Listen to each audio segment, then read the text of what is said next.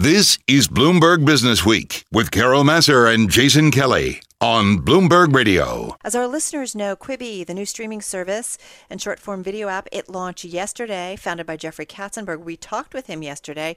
Well, lucky for us today, we have the CEO of Quibi, Meg Whitman, well known to our listeners, former CEO of Hewlett Packard and eBay. Uh, Meg, nice to have you here with us. Um, talk to us about Quibi. I mean, the timing is such a timely one considering the surge in streaming that we're seeing because of so many of us sheltering in place. Um, talk to us about what you're seeing initially in these first couple of days. Well, good. Well, thanks for having me. Yeah. Um, yeah, we launched yesterday, and we were very pleased by our first day response. We're number three in the App Store, between uh, behind TikTok and uh, Zoom and uh, number two in their entertainment category behind TikTok and ahead of Netflix and Disney Plus. So we're we're very pleased by that. It's day one, a long way to go, but uh, we're pleased by that. And um, you know, listen, it was a hard decision to decide to launch, mm, right? I mean, right. this is a terribly you know disruptive time for everybody. But we ultimately said, you know, we're not medical professionals, we're not first responders, but maybe we can bring a little joy and levity to people's lives with the content that we have, and so we decided to go for it and we had to change everything about the launch, as you can imagine. We had a physical um, mm-hmm. launch event with a big red carpet. But guess what? Our biggest TV buy was launch week, the NCAA finals, oh, which were last man. to be last night. Oh, so we man. had we had all bought everything on March Madness, and we were so excited that the finals were supposed to be last night, the evening of our launch. Okay, that all had to be scrapped. so there's been challenges, um, but but we've you know the team's been great, and our production yeah. partners have been amazing because let many of them, our daily essentials, are all being produced you know from home. Well, and so. I've been remiss. Are you're doing well? Your family, your colleagues, everybody doing okay? Yes, yes, very much so. And I have, um, you know, I live in LA now, but my husband is a medical professional. He's a neurosurgeon, and so I'm sheltered in place in Sacramento, where he's at UC Davis in Sacramento. Wow. So I decided wow. to come up here because he's, you know, he's on the front lines every single day. How's so, he doing? Um, he's doing great, but it's, you know, it's pretty tense out there. Honestly, yeah. it really is. Yeah. And what do you, you know, uh, Meg, you, you've obviously been very politically active and, and a candidate uh, for high office before, so you understand the collision of, of political and, and economic and, and business and all of that. What do you make for, from that perspective as a leader of some of the responses that we've seen? I mean, Governor Newsom is, you know, getting some some decent uh, reviews, more than decent reviews there in California. As you look across the country, I know we're a little off topic here, but what, what do you make of the response? Yeah. Well, listen, this is unprecedented, right? No one, no governor, no president, no one has had to deal with something quite like this before. Well, maybe in you know 1917 or something. Um, so it's completely different, and I think you know they're feeling their way. I think Governor Newsom's doing a very good job. He jumped on this early. He had us all, you know, sheltering in place. The curve appears to be flattening here, but but we'll see. Um, you know, I think it's a very challenging environment yeah. for leaders, you know, in the political sphere.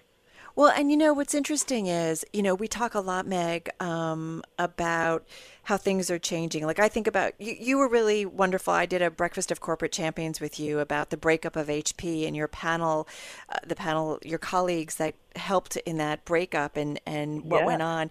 And I just think, I remember. yeah, and and I think, you know, how things change, right? And who would have thought HP, the breakup, but it did happen and we live in a different environment. I do wonder how you see today's environment, um, how it will impact the virus, how it will impact our world going forward, maybe longer term.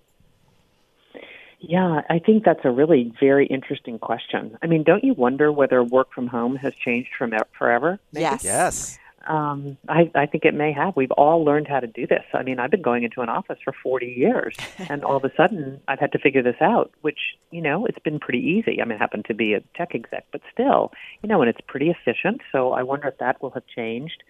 I um, wonder if this will have changed how families communicate. I mean, every weekend now we're on with, you know, both my husband's family and my family for mm-hmm. an hour and a half, you know, doing a Zoom call. Yep. we never yeah. did that before. Right.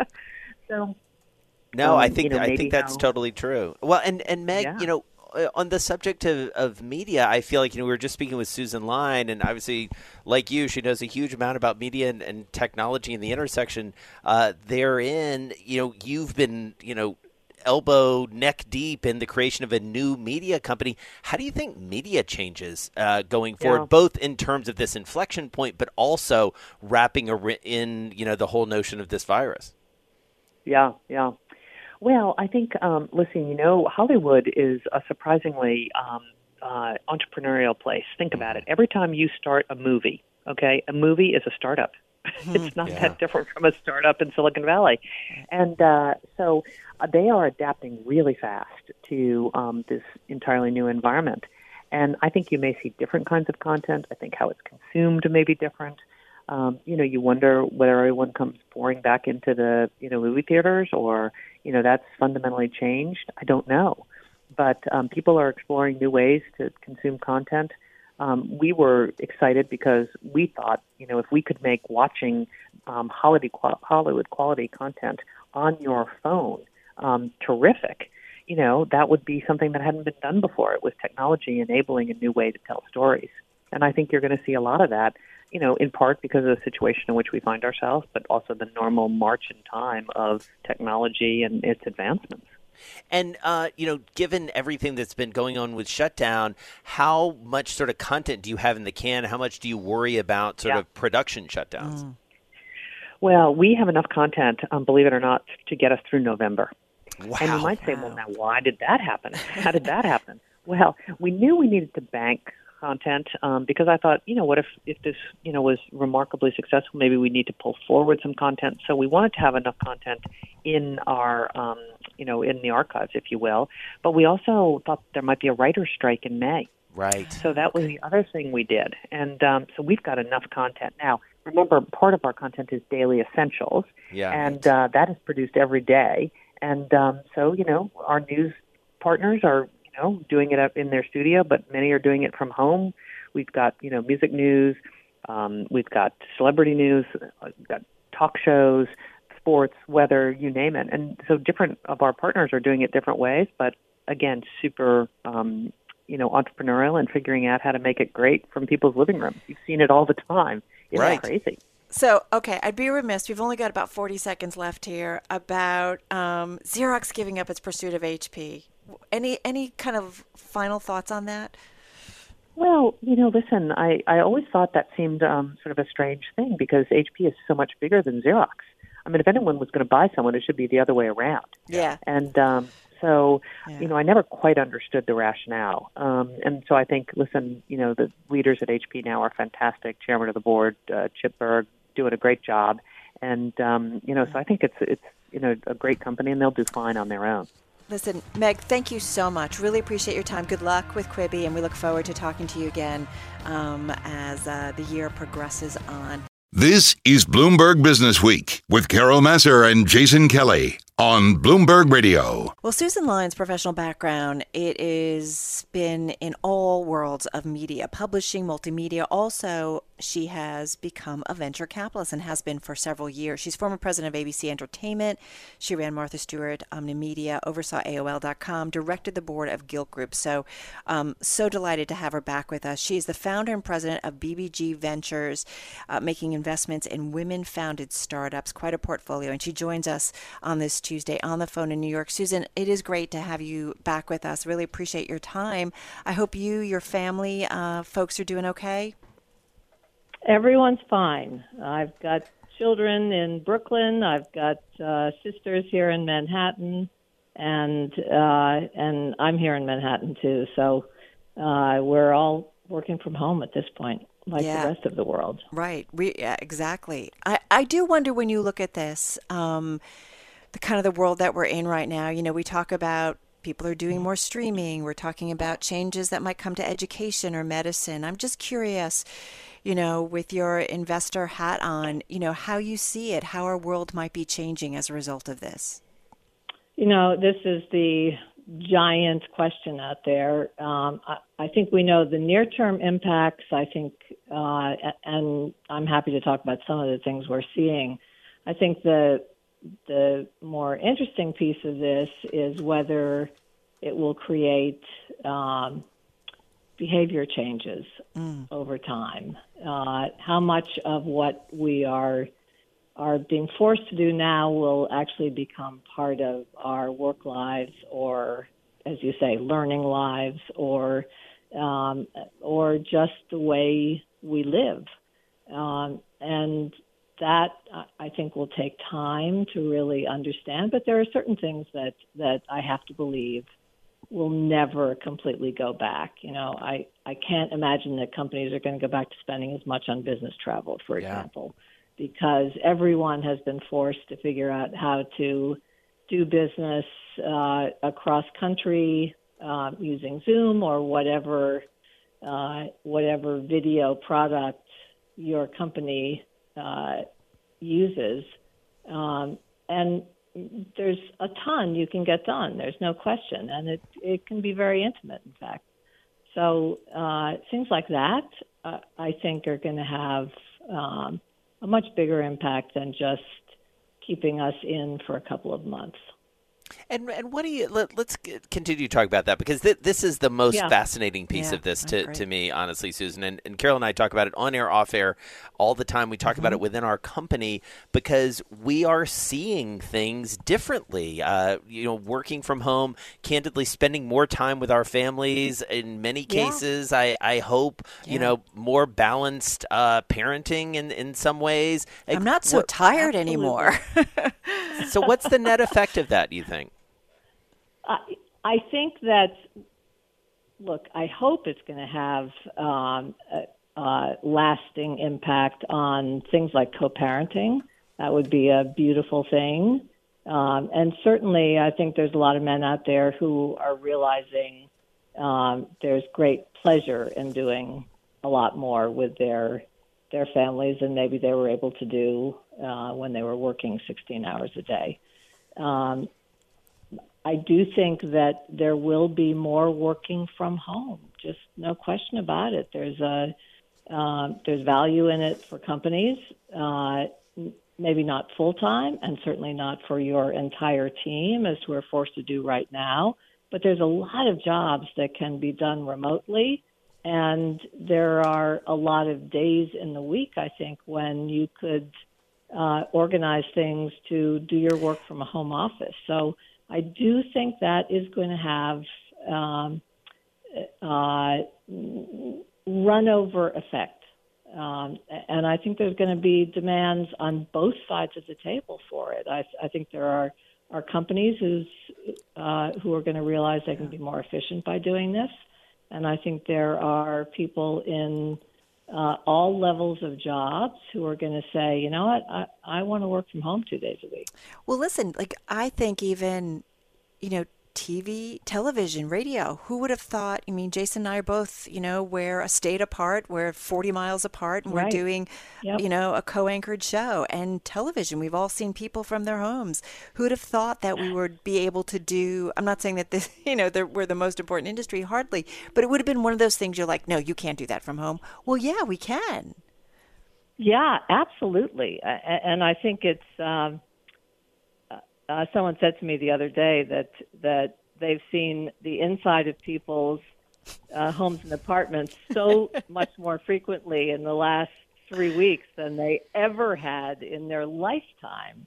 So there's there's definitely things you learn about your coworkers too when uh, when you are operating like this. So, Susan Lyne, uh, back with us. Uh, Susan, thanks for hanging on. Uh, Got to ask you, you know, given all of your experience in the media world, what do you make of the media world right now? We're at such an interesting inflection point, and we're testing all these different things, given everybody's streaming and consuming in a different way. What do you see out there? Yeah, look, I think this is a, a really interesting moment, um, certainly for as you said, streaming media, I think it's obviously much tougher for for scripted media, for entertainment. Um, there's tons of it being consumed right now, but until and unless they can get back to actually producing, um, it's going to be far more difficult. But there's no question moments like this uh, make people hungry to understand what's going on in the world and hungry to, you know, be entertained, to laugh. And there are so many options for for viewing at this moment. I think the mainstream media, well, you can see just by the ratings numbers, um, they've yeah. doubled uh, their audience, in some cases, even more than that, for what we consider mainstream media, things like cable news. Um, and I think that will continue for a while, but I think the issue is how do you uh, keep that kind of, um, I would say, solution to what people need, what people want on a daily basis, once they're not completely isolated and uh, and once they're um, they're no longer concerned about the immediate health threat. Yeah, exactly. Like I, I we, we will see how much of this, you know, ultimately stays with us. I mean, I'm one of those people who's, you know, I've been binged on oh, Tiger yeah. King, but I think I'm done. Susan, yeah. I do wonder. We're going to be talking with Meg Whitman of Quibi, CEO Quibi. They yep. launched just yesterday. When you look at the media world, what are the types of investments that you find interesting? Well, I think Quibi is really interesting. We tend to invest uh, less in what I would call traditional media, largely because um, it's been a challenging sector uh, because it's hard to figure out how to monetize it. Mm. So our focus has been much more on um, on technology investments, on uh, commerce investments, on on services, um, things that uh, we know our core customers are looking for. Um, really, when when you when you dig into what female entrepreneurs are building, they're problem solvers. They're consumer problem solvers. So uh, they look at some aspect of life and think, you know, either this is missing or I can create a much better experience. Um, and I know it's so a, it, it's like making you pick among your children, but you only have about a, mi- a minute left here, Susan. What's one thing in your portfolio that you would point to that's representative of that? Well, I'll tell you about two because they're sort of opposite ends of the spectrum.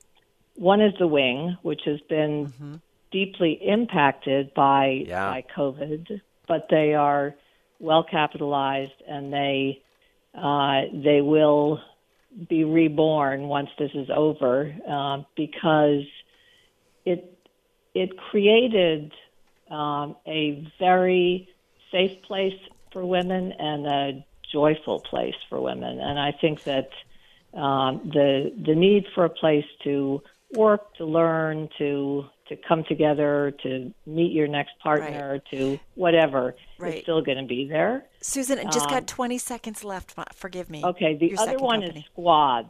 So mm. this is a screen sharing app that allows you to hang out with your friends. Think Zoom for yeah. friends and family. Um, and they have just taken off. So, you, you know, two very Good different timing. companies. Yeah. Yeah, yeah, interesting. All right, we can't wait to catch up with you again. We really appreciate it. Susan Lyne, founder and managing partner of BBG Ventures. Carol. Thank you so much. Stay safe, Susan. Really appreciate it.